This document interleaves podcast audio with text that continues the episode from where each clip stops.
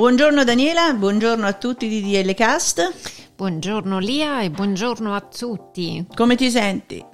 Dai, ehm, bene, abbastanza bene. Tu come ti senti? Connettiamo i nostri neuroni siamo, dopo la serata di ieri. Siamo un po' stonate stamattina. Veramente molto stonate. Le note, abbiamo bisogno di note per intonarci. Ti do il la? Dammi il da, da. oppure il ci, la, la, la, la, il do.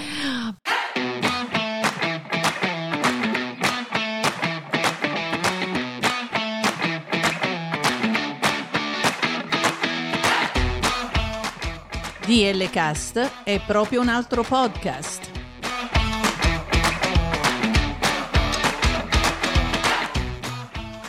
DL Cast è una finestra aperta sul mondo della cultura, musica, cibo, viaggi, interviste e molto altro.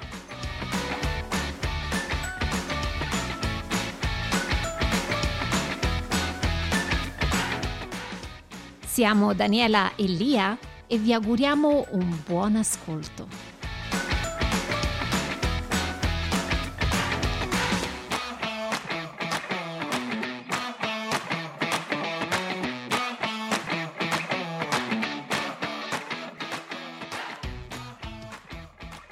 Malia. Ma Daniela, parlando di musica, hai sentito che bella notizia riguardo della nuova direttrice d'orchestra tutta italiana.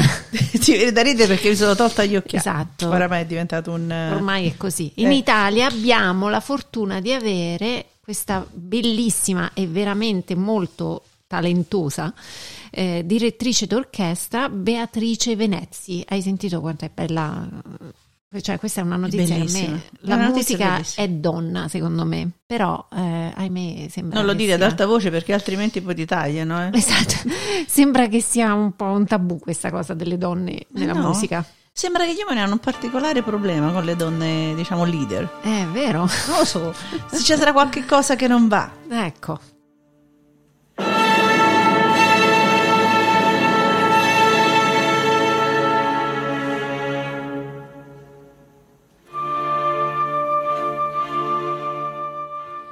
Ma infatti, Daniela, io ho scoperto un sito, enciclopedia delle donne.it, mm-hmm. dove ho trovato un articolo, e, e lo leggo proprio così, papale papale, come usiamo dire noi, io non mi faccio più dirigere da una donna. Così il baritono John Charles Thomas esclamò al Metropolitan Opera House di New York nei riguardi della più grande direttrice d'orchestra della storia. Si chiamava Antonia Brico. Dovettero restituire il denaro al numeroso pubblico che aveva acquistato i biglietti per la terza serata di concerto e da quel momento finì la carriera della prestigiosa direttrice. Era comunque reduce da successi europei ed aveva diretto la Filarmonica di Berlino, che, come sappiamo tutti, è la migliore orchestra del mondo. È stata infatti la prima volta che i Berliner erano stati diretti da una donna. Stiamo parlando del 1930. Wow. Nacque a Rotterdam il 26 giugno del 1902 e morì il 3 agosto del 1989 a Denver. L'episodio del rifiuto è avvenuto a New York e segnò l'inizio di una lunga serie di lotte contro il mondo maschilista a cui non importava l'eccellenza musicale di Antonio. E qui ci, ci rivediamo un attimo anche in tante altre cose, Daniela. La sua storia può essere considerata come quella di Cenerentola. La madre uh, fu cacciata di casa quando il padre si accorse che era incinta, infatti appena nata la bambina venne affidata all'asino nido di una chiesa cattolica della città e poi è stata data in affido ad una coppia eh, di nome Voltwis. Sempre nello stesso articolo leggiamo che nel 1907 emigrarono negli USA a Oakland in California e la nostra Cenerentola fu mandata a scuola con il nome di Wilma Waltius. In quella famiglia non regnava un'atmosfera felice. Anni dopo Antonia racconterà Sognavo di subire un incidente automobilistico davanti a qualche casa, in modo da essere presa da quelle persone e ricevere così il loro affetto. A dieci anni un medico suggerì alla sua famiglia adottiva di farle prendere lezioni di piano, affinché non si mangiasse più le unghie. Ma fu dopo aver assistito a un concerto diretto da Paul Stendorf che decise di diventare maestra d'orchestra. Fu come un'illuminazione. Lei dice, per me l'orchestra è il più grande degli strumenti. Per una musicista significa quello che per un pittore è la tavolozza. Saputa la verità sulla sua nascita, abbandonò la casa del Waltus facendosi chiamare con il suo nome di battesimo Antonia Brico e iscrivendosi all'Università della California a Berkeley.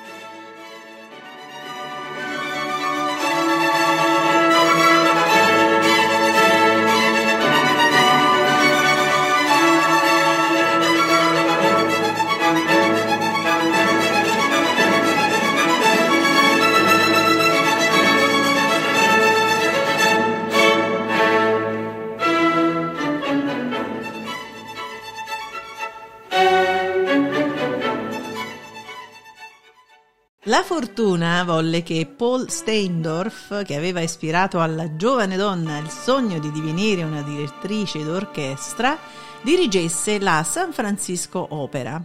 Antonia divenne la sua assistente e studiò pianoforte per due anni con Stojowski. Nel 1926 si trasferì ad Amburgo ed ebbe così inizio la fiaba europea. Il leggendario maestro Karl Mack, direttore della Boston Symphony e dell'Hamburg Philharmonic, divenne il suo mentore. Antonia fu la prima apprendista per ben quattro anni, l'unico allievo che Karl Mack accettò nella sua vita. Antonia nel 1927, dopo aver frequentato il master per direttori d'orchestra della Berlin State Academy of Music, fu la prima diplomata americana della storia.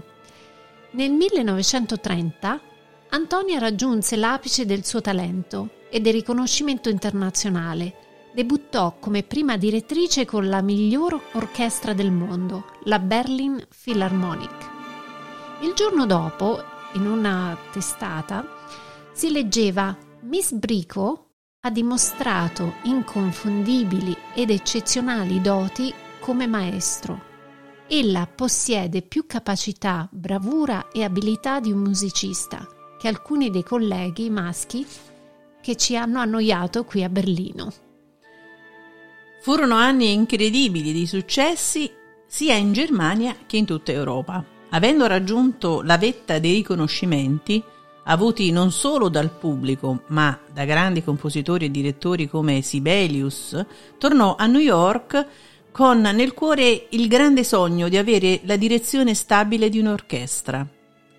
Il giornale Pictorial Review scrisse con solo tre prove Miss Brico fa che l'orchestra suoni come ha mai suonato prima. Bellissimo, eh?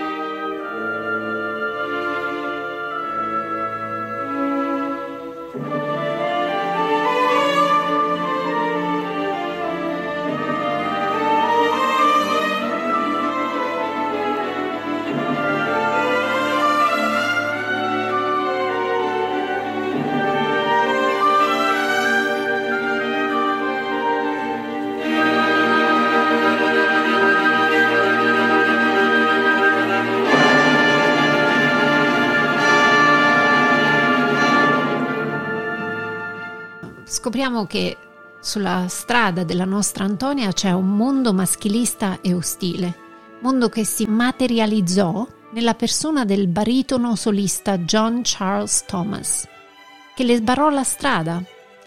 Il suo rifiuto influì sull'atteggiamento di tutto il mondo della musica sinfonica e operistica americana.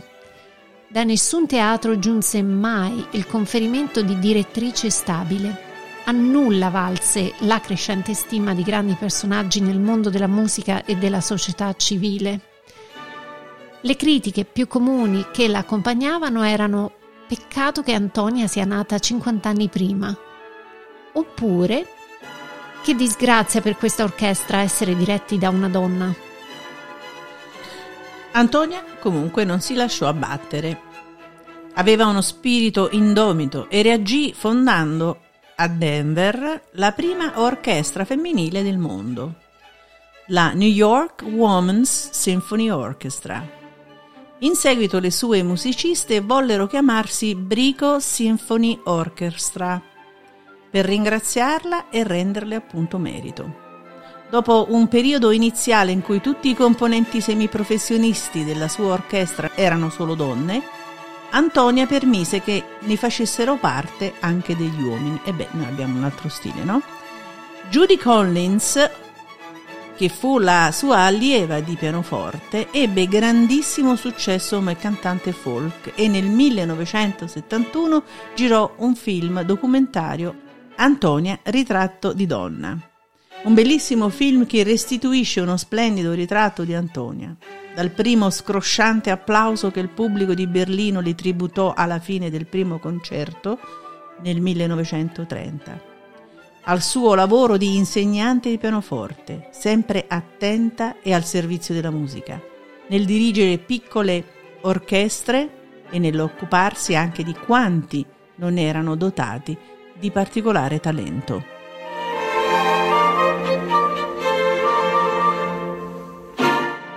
Le registrazioni dei suoi concerti sono oggi introvabili. Restano in tutto solo due overture di opere mozartiane. 12 minuti, due piccoli gioielli della nostra Cenerentola, grande artista, donna forte e combattiva e soprattutto irriducibile femminista.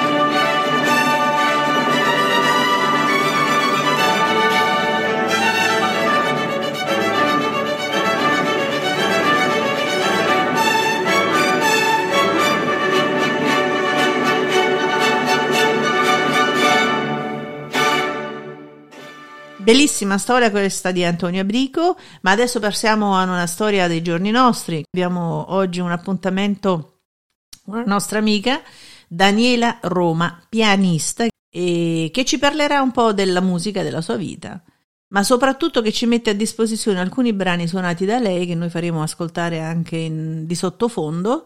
Ehm, via, allora il nostro aiutino da casa, Daniela? Sì, sì, chiamiamo subito Daniela, grazie.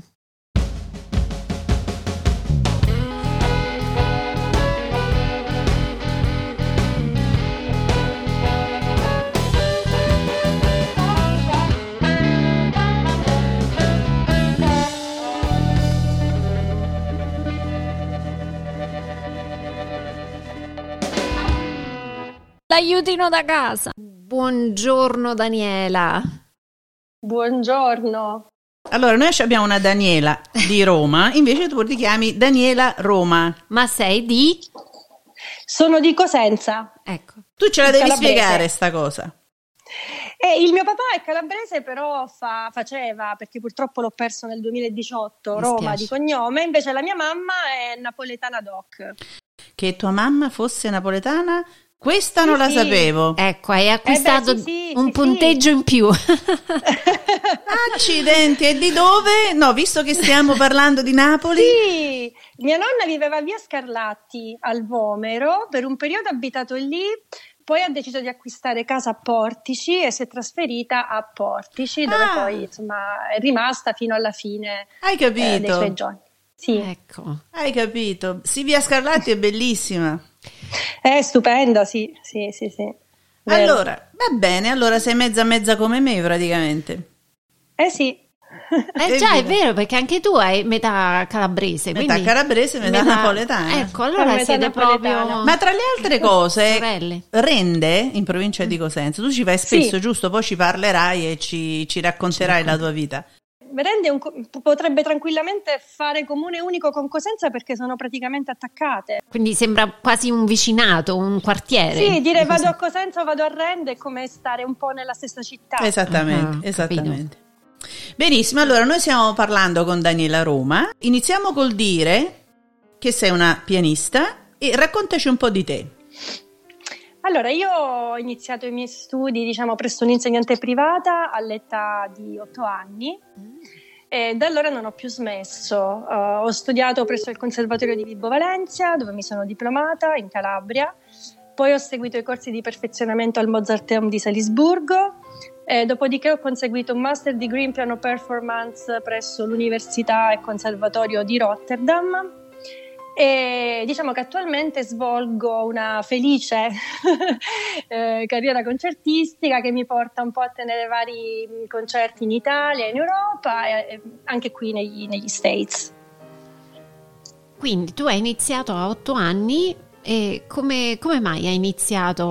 Come, come è Sì, successo? Allora, allora, in realtà eh, mio padre, che era mm, un archeologo, insegnava presso l'Università della Calabria, già all'età di 4 anni mi portava spesso con sé e nel dipartimento c'era un pianoforte verticale che io strimpellavo, costringendo tutti quanti ad ascoltare le cose orribili che facevo e ad applaudirmi. Era, era un po' l'incubo di tutti i colleghi di mio padre, sì. E dopodiché, mh, andando avanti negli anni, visto che mi piaceva così tanto, eh, ho chiesto veramente ai miei genitori di poter iniziare a suonare il pianoforte e loro sono stati felicissimi.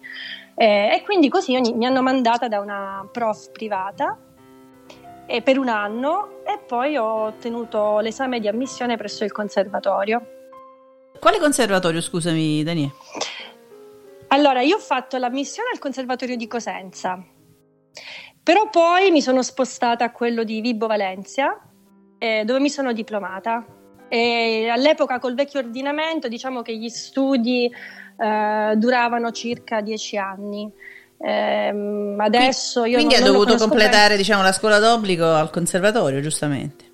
Eh, ho fatto solo le scuole medie annesse al conservatorio, poi ho fatto il liceo e poi mi sono laureata all'Università di Cosenza in musicologia al DAMS eh, con una tesi sul compositore russo Alexander Scriabin, il pittore Vasily Kandinsky e la sinestesia. Wow. Wow, wow, otto Mm. anni, a nove anni. Cioè, a otto anni tu hai visto già quello che volevi essere. Esatto. Sì, sì, sono stata fortunata, diciamo che è, stata, è stato amore a prima vista e quest'amore non si è mai interrotto. Un amore a dico. prima nota, vuoi dire, praticamente. A prima nota, hai ragione, a prima nota. Eh. E quindi Sì, sì, dopo, vero. dopo esserti diplomata, che cosa è successo? Sì. Dopo essermi diplomata ho deciso di voler fare esperienze all'estero che sono importantissime e consiglio a tutti quanti eh, perché sicuramente aprono la mente, ti fanno vedere le cose diversamente e si impara tantissimo, non solo dai docenti ma soprattutto anche dai colleghi. Quindi ho voluto seguire i corsi estivi al Mozarteum di Salisburgo eh, dove mi sono recata per tre anni e poi ho fatto la missione, come mm, vi ho detto prima, all'Università di Rotterdam dove ho conseguito questo master in concertismo uh, sotto la guida del mio amato maestro Achilles delle Vigne. Eh, che era il tuo mentor eh, a questo punto, è diventato il tuo mentor? Sì, sì, sì, è una persona straordinaria, molto carismatica ehm, e devo dire che tutto quello che lui insegnava non si dimentica facilmente, anzi resta proprio impresso uh, nella mente. Quindi ho, ho, preso da lui quanto più potevo e, e sinceramente lo, lo, ringrazio, purtroppo è venuto a mancare l'anno scorso anche lui, però uh, lo ringrazio veramente di cuore, è una figura molto importante per me. E questa tua esperienza all'estero, no? vivendo, eh, vivendo la musica, diciamo, quando un'età un po' più matura all'estero, sì, eh, sì. Come, è stato questo approccio? È stato stupendo. Eh, vabbè, io ho sempre avuto la fortuna di viaggiare grazie a mio padre da quando ero piccolissima perché lui mi portava sugli scavi, sono stata in Turchia, in Giordania, eh, in Tunisia, in Grecia. Che invidia, che invidia! Quindi sì, siamo, siamo, stati anche a Troia, sai, anche a Troia. Wow. Quindi, in Turchia, quindi diciamo la passione per i viaggi, per l'arte, questa cosa mi è stata inculcata sin da piccolissima.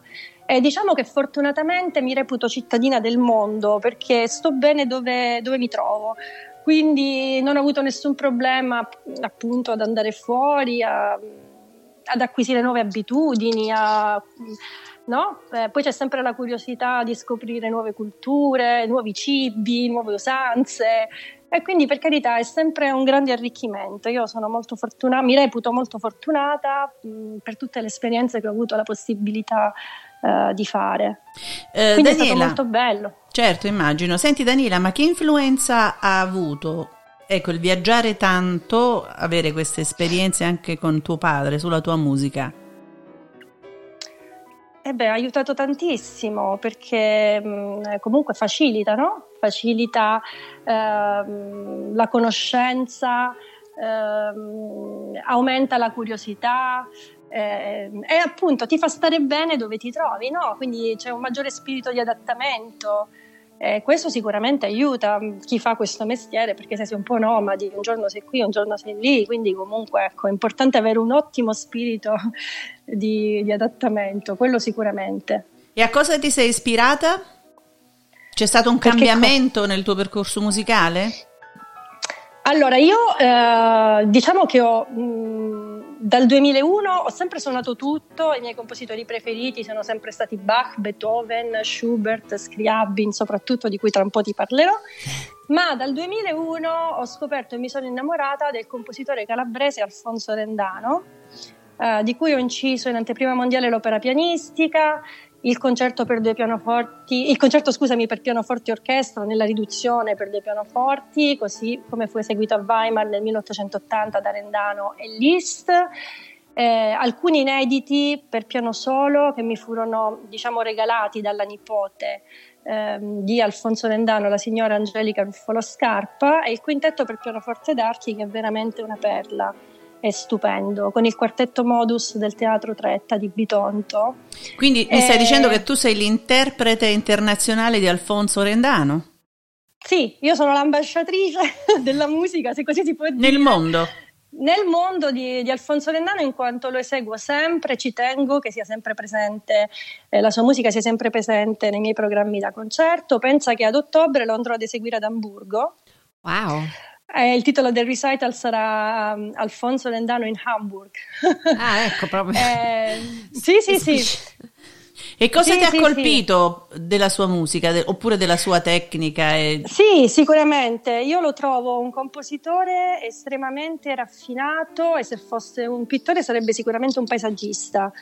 Uh, ah. Lui dipinge con la sua musica, ma uh, wow. la cosa interessante è che lui, pur essendo stato un concertista veramente di fama europea, è, mm, è apprezzatissimo da Liszt, da tantissimi altri, da Rossini, da Thalberg, eh, da Anton Rubinstein anche. Um, lui praticamente è sempre stato estremamente legato alla sua terra, alla Calabria, perché lui è nato a Carolei in provincia di Cosenza nel 1853. Ma Carolei, se non sbaglio, è dove si fa il festival, giusto? C'è un'associazione Rendano a Carolei. No, il mio festival si tiene a Cosenza. Ah, l'associazione Cosenza. Rendano di Carolei organizza sì delle giornate rendaniane mm. a Carolei per Alfonso Rendano. Ehm, e, anche i titoli delle sue composizioni, tipo Variazioni sopra un tema calabrese, Il Montanaro Calabro, Strenna di Capodanno alla calabrese. Ci sono un sacco di richiami della sua terra, come il rintocco delle campane. E, e, addirittura lui cosa fa? E l'ha fatto nel quintetto, nello scherzo del terzo movimento. Mm. Lui a un certo punto prende proprio delle melodie popolari calabresi e le inserisce all'interno delle sue composizioni. Wow. Eh, quindi essendo molto legata tra l'altro all'Italia e alla Calabria, eh, diciamo che suonare la sua musica per me è un modo anche di essere molto vicina alla mia terra e di far conoscere la mia terra anche all'estero. Eh, pensa che Rendano sarebbe dovuto venire negli States, aveva già la tournée programmata, se non che la famiglia, che aveva una filanda, ebbe un grosso distesto familiare lui per amore della famiglia scelse di andare in Calabria ad aiutare e rinunciò alla sua tournée statunitense. Quindi il fatto per me di eseguirlo qui, negli Stati Uniti, mi rende ancora più felice, no? Perché è come essere riusciti a portare la sua opera anche dove lui sarebbe voluto andare e non ha potuto farlo. Quindi eh, sono molto contenta di, diciamo, di questo. Bellissimo. Senti, eh, qual era il rapporto fra Rendano e Chopin? Allora, Rendano, eh, grazie a Rossini, che l'ho prese sotto la sua ala, perché Rendano è stato un fan prodige, uh, ha studiato, ebbe la fortuna di studiare a Parigi con l'ultimo e il preferito allievo di Chopin, che era Georges Mathias. Quindi lui da Chopin, eh, dallo stile di Chopin, prende eh, queste grandi linee melodiche, questo bellissimo cantabile, no? Perché si rifà un po' allo stile di Chopin che ha influenzato la sua, eh, la sua scrittura. Quindi sì, la sua scrittura è molto vicina a quella di, di Chopin, possiamo dire così. Attualmente tu vivi a Rhode Island e um, a parte tutti i concerti che fai in tutto il mondo e la promozione diciamo di, di Alfonso Rendano, cosa fai lì? Insegni o, oppure fai solo concerti? Allora, io ho insegnato il primo anno che sono arrivata negli States, il 2017, alla Salve Regina University di Newport. Però poi avendo un bimbo piccolo sai che l'insegnamento prende praticamente tutto il tuo tempo. E quindi ho dovuto fare una scelta, insegnare o suonare, quindi per il momento diciamo che mi sto dedicando a suonare, in futuro mm, probabil- possibilmente ritornerò anche ad insegnare, ma questo è da vedere, per il momento si suona. E Daniela, sei arrivata negli Stati Uniti in che modo? Allora, io sono arrivata negli Stati Uniti per amore perché... Oddio! Tutte condannate. Eh sì, sì. eh, perché praticamente eh, ho sposato mio marito che vive negli States da circa 30 anni ormai, no, sì, quasi 30, ed insegna uh, letter- lingua e letteratura italiana all'Università del Rhode Island. Ah. Quindi essendo io molto mobile col mio lavoro, in fondo, perché un pianista studia principalmente in casa, no? Poi, certo. vabbè, tiene masterclass, lezioni concerto, insegna, però eh, è un lavoro che si può svolgere benissimo in casa eh, e quindi per me non è stato difficile mh, spostarmi. Certo, eh, ho dovuto rinunciare, ho dovuto lasciare, diciamo, eh, la mia famiglia, i miei amici, non è poco, insomma, no? tutte le mie abitudini, il mio lavoro in Italia, perché io insegnavo eh, di ruolo, ho insegnato prima in conservatorio e poi insegnavo pianoforte alle medie ad indirizzo sperimentale. Eh, eh, però dai, ho deciso di, di fare questo salto, l'ho fatto e per il momento mi trovo molto bene. In questo momento mi viene da chiederti come fai con la gestione, tu hai una figlia, giusto? Ho un bimbo, ah, un bimbo. che ha fatto sei anni il 10 novembre. Eh, come fai a gestire? Te lo porti appresso? Allora, quando posso me lo porto appresso, ma devo dire che mio marito mi aiuta tantissimo, nel senso che lo tiene lui e io vado. Molto semplicemente resta a casa col papà. Lui adesso, eh, diciamo, va a scuola eh, la mattina e fino alle tre e mezza di pomeriggio, quindi la cosa è facilmente gestibile. Eh, facciamo così, ecco. Senti, ma tuo figlio ha il talento del piano? Alfredo Maria ama molto la musica, eh, ce l'ha proprio nel sangue, ma secondo me lui fondamentalmente è un ballerino perché ah. la sente talmente tanto che appena parte la musica si muove, ma anche in maniera elegante, quasi professionale. Naturale. Sì. Naturale, eh. quindi secondo me, ecco, secondo me sarà un ballerino, poi per carità, quello che vuole fare nella vita. Certo. Farà, però diciamo sì che la musica è buona parte della sua vita, sì, questo sì. Senti Daniela, in privato mi avevi accennato ad un concerto che farai a giugno a Piazza mm-hmm. Carità a Napoli. Adesso sì. non è che voglio tornare sempre nella mia città, me, me l'hai accennato mia, e devo per, forza, ecco, devo per forza uh, farti una domanda. E mi hai detto praticamente come se fosse una specie di ritorno. Parlaci un attimo sì. della tua esperienza napoletana. Allora, va bene, io ho mamma napoletana, quindi diciamo che la mia infanzia durante la mia infanzia sono stata per lunghi periodi anche a Napoli, a casa dei nonni, quelli zii, cugini. Ma non è questo, è che io ho da poco inciso, eh, uscirà in primavera, un CD dedicato al compositore russo Alexander Scriabin, eh, che si chiama Scriabin Visionary and Poet. E, ehm, e quindi è una serie di concerti di presentazione di questo CD e il 29 giugno praticamente lo presenterò presso lo Steinway Showroom di Napolitano a Piazza Carità a Napoli e ho scoperto che la mia bisnonna, che si chiamava Vittoria Amato, anche lei pianista, eh, nata nel 1896, nel 1904 comprò il pianoforte Bechstein da Alberto Napolitano. Ah. Quindi è un po' no, la storia che continua. Che bello. Di generazione in generazione finiamo tutti da napolitano alla fine, che è fantastico. Poi a Napoli, che è una città che ho nel cuore per certo. tantissimi motivi, quindi sono proprio felice, sono proprio felice di, di fare questa cosa.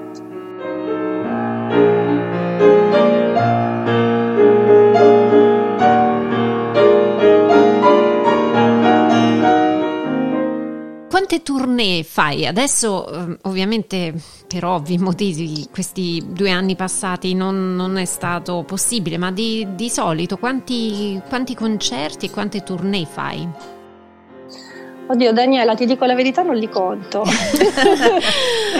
non ti saprei rispondere. Questi due anni diciamo ne ho fatti tantissimi online eh, diciamo che da una parte è stata una bellissima esperienza perché sai online hai modo di, di conoscere più gente, no? Sì. Eh, perché un po' da tutte le parti del mondo si può assistere ai concerti. Noi insieme abbiamo fatto i momenti musicali certo, eh, sì. con la Dante Alighieri del Massachusetts, è stata una bellissima esperienza. Sì, veramente molto eh, bella.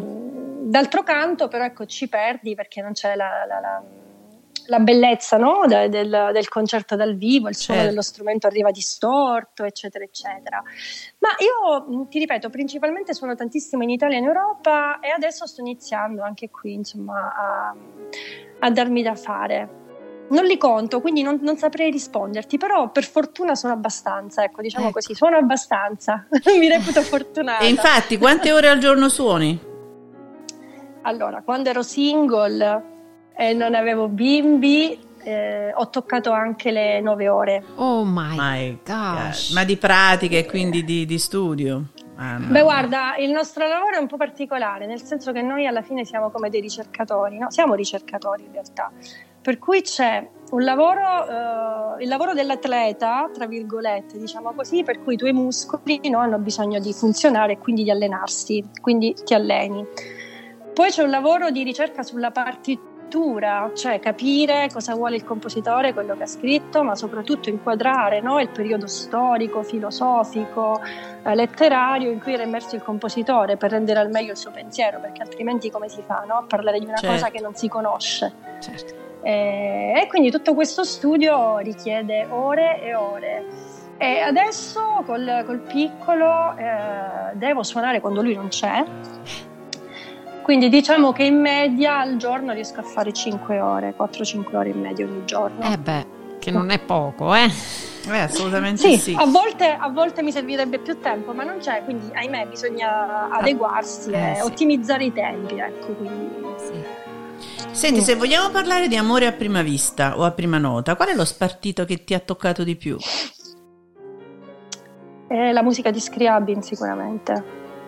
Perché? Eh, che cosa ti, ti, ti, lascia dentro? Eh, allora, secondo me, se, credi, credi, nelle affinità elettive? Secondo eh, me... Sì. è, è uno sì. di quei compositori con cui io non so cosa, però che, che, sento mio, cioè me lo sento molto naturale E lui è, figura, è stata una figura estremamente affascinante, nato nel 72 a Mosca eh, ma è, non è stato soltanto un concertista, un compositore, ma era anche un, un, poeta, un filosofo, un teosofo, un mistico. Quindi tu lo devi calare no, nel clima culturale di quella che era la Russia pre-rivoluzionaria, quindi molto affascinante, molto, ehm, la, la, la sua musica è mm, piena di colore, piena di potenza, piena di passionalità, piena di passione. Eh, guarda, Scriabin secondo me è uno di quei compositori la cui musica ti rapisce, o ti rapisce immediatamente o ti spaventa, dipende perché è così complessa, così ricca, eh, così magica.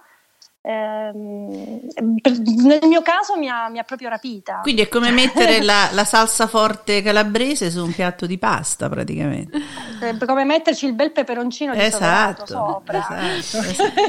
Perché quello che, quello che mi affascina poi della musica è che c'è tanta creatività, no? C'è, è un'arte, però è un'arte oh. dove bisogna seguire delle regole. È Le molto, regole sono fondamentali. Esatto, eh, quindi è una creatività con regole. E, e... Musica essenzialmente è disciplina. Eh eh, su questo non ci piove, ma disciplina anche di vita, eh? cioè nel senso che certo, se beh. c'è un concerto bisogna andare a dormire ad una certa ora, insomma bisogna tenere dei ritmi. Io, la figura dell'artista bohemien è una cosa ottocentesca che non esiste né in cielo né in terra. Cioè, una si cosa, vuole fare questo lavoro è, possibile. Una cosa di Hollywood, eh, lasciamo. È una cosa di sì, ma perché sai, la, il, cer- il, cervello deve funzionare bene. Eh, deve essere certo preparato. Eh, ben detto, ben detto. Però ehm, sì, insomma, è disciplina e, io ripeto sempre, mi piace ribadire questo concetto e ci tengo a sottolinearlo, che i grandi geni sono stati coloro che hanno scritto la musica.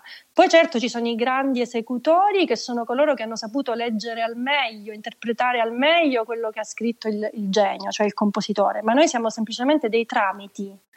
Quindi come tramiti, cioè noi abbiamo il compito di far arrivare l'opera al pubblico, eh, abbiamo delle, delle, regole da rispettare, no? dobbiamo essere il più possibile fedeli a ciò che il compositore vuole, a ciò che il compositore ha scritto e qui torniamo al discorso che facevo prima della conoscenza.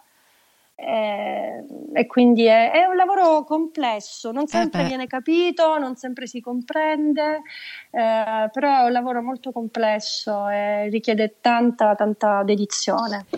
Allora, a questo proposito, eh, ti voglio chiedere, hai mai, hai mai provato a comporre? Hai un pezzo che hai fatto tu? Allora, quando ero molto piccola, ad otto anni, mi vergogno anche di, di dire il titolo. Allora, il titolo era, non vi mettete a ridere no. però, adesso avevo, avevo otto anni. Eh, no, ma che scherzo. Comprensive. Accidenti. Allora, il titolo di questa grande composizione che non ha avuto nessun successo, ovviamente, è Trombette e tromboni. Wow. Perché dovremmo ridere? Sì, allora, la, mia, la mia, vabbè, il titolo è un po' particolare. La mia carriera da compositrice è iniziata e finita con trombette e tromboni, cioè non... Ah. Eh, non, non hai mai pensato serio. magari di rivisitarla eh, adesso con infatti. più maturità proprio per dare un riscatto alla Daniela di otto anni, no? Ma guarda, io credo che compositori si nasca, mm. eh, credo che anche quella sia una dote innata che io non, non, penso di possedere, sinceramente. Quindi tu sei una ottima interprete, ma non uh, componi. Ottima Beh. non lo so, diciamo che faccio il possibile per esserlo, sì, ma non sono una, una compositrice, ecco, questo non, non me lo riconosco.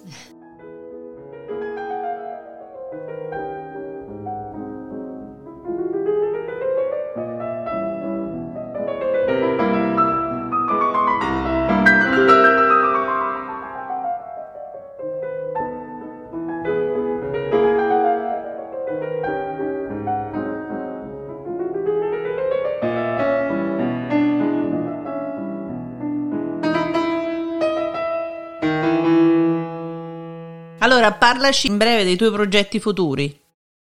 Allora, adesso aspetto con ansia l'uscita di questo disco. E, e poi hai, hai, inciso un nuovo CD, un nuovo disco? Sì, per la casa discografica Dynamic, che è una casa discografica molto prestigiosa italiana con sede a Genova, però fa parte del gruppo Naxos. E quindi ho avuto la fortuna di poter incidere il mio compositore preferito, la musica del mio compositore preferito per, per questa etichetta. E chi è il tuo compositore preferito?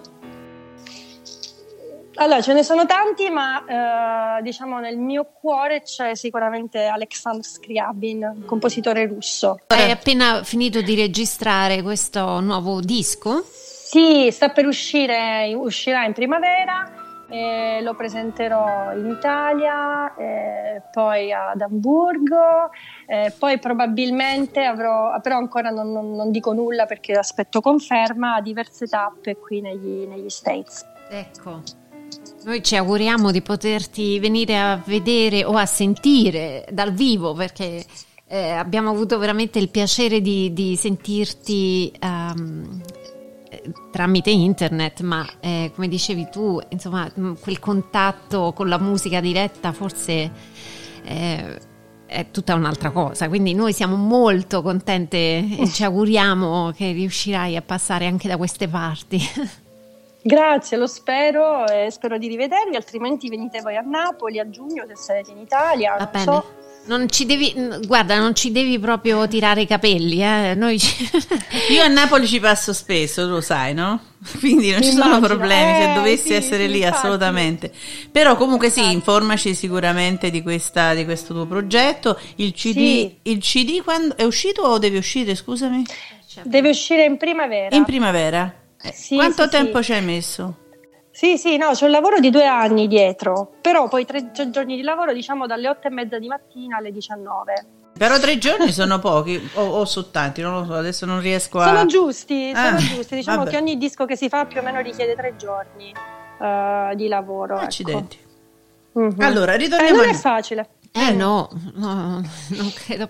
Ma poi la stamina, la, la resistenza nel nel, nel, provare, riprovare, riprovare magari. E eh, quello quando... deriva dall'allenamento fisico eh, di cui vi parlavo prima, come gli atleti, no? Anche mentali, eh, perché insomma eh. voglio dire, ripetere lo stesso pezzo più volte magari il eh, corpo va, ma la mente, la mente eh, si perde. Tilt, eh, ti sì. alzi, ti fai un caffè, ti fai un giretto, ritorni e, e si riprova. Esatto. Sì.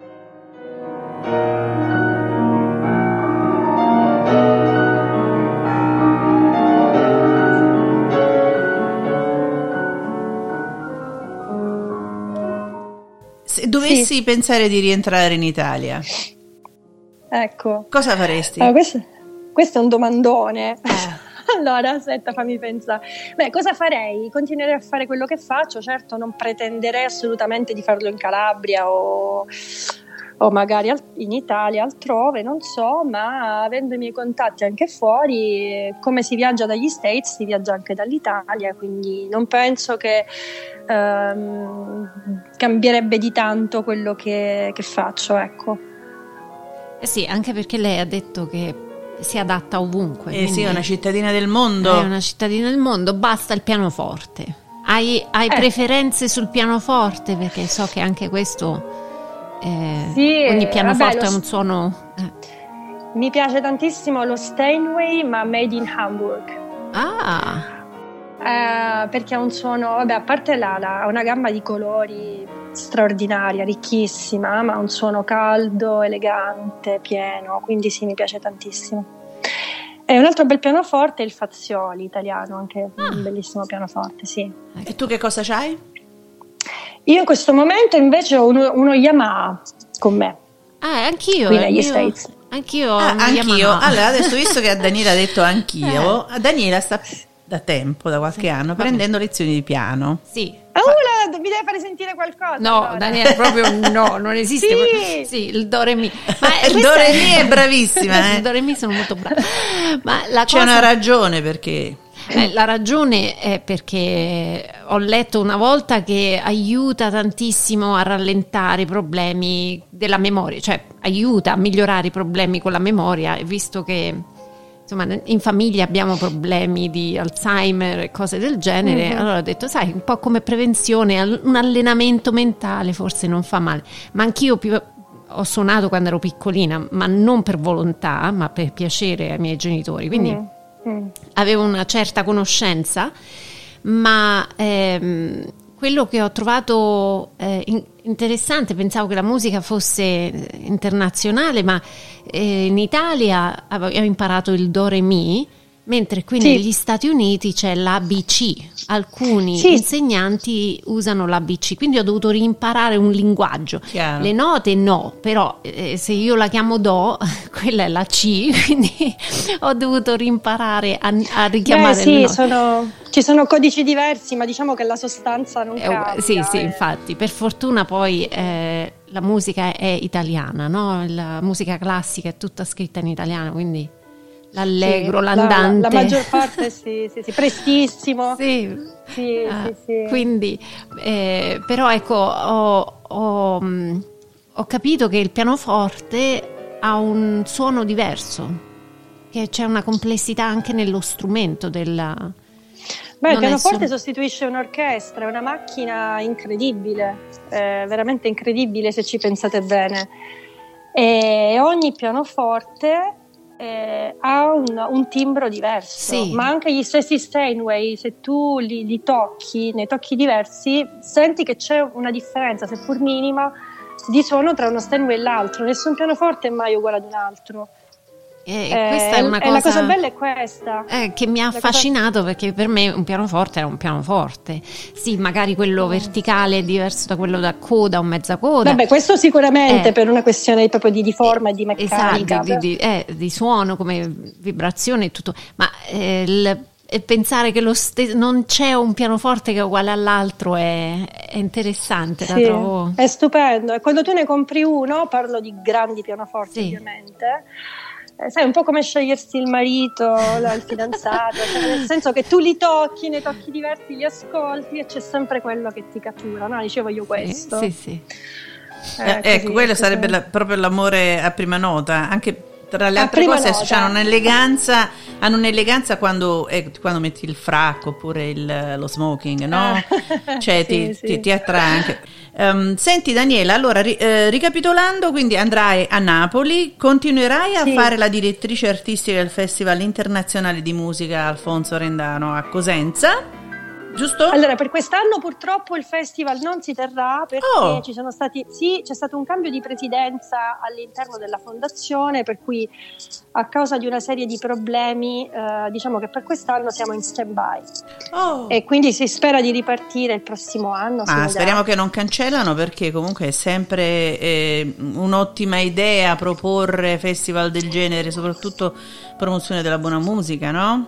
No, ma poi c'era una peculiarità mh, importante secondo me che è questa, cioè chiunque, qualsiasi artista è venuto a suonare al festival ha dovuto eseguire almeno un brano di Alfonso Rendano. Quindi cosa è successo? Che grandi concertisti che magari non sapevano chi fosse Rendano perché ci sta o non avevano mai seguito la sua musica, alla fine lo hanno conosciuto, l'hanno suonato, alcuni se ne sono innamorati, quindi comunque l'opera di promozione di Alfonso Rendano continua, no? Anche in questo senso. Ah, Quindi certo. mi dispiacerebbe se non si facesse più. Aspettiamo e vediamo, incrociamo le dita. E noi lo, in- lo facciamo anche noi qui con te, carissima Grazie. Daniela. Noi allora ti aspettiamo in Michigan sicuramente. Esatto. Grazie, grazie mille, con grandissimo piacere, veramente verrò. Noi ti ringraziamo per aver partecipato a questo, diciamo, podcast casariccio, come lo chiama Daniela. È una, ecco una, diciamo, una No. discussione fra amiche più che esatto, altro. Esatto. Grazie mille, grazie a voi, grazie del tempo che mi avete dedicato E e, spero di rivedervi presto. Anche noi. Ciao Daniela. Ciao Daniela. Ciao, ciao, ciao.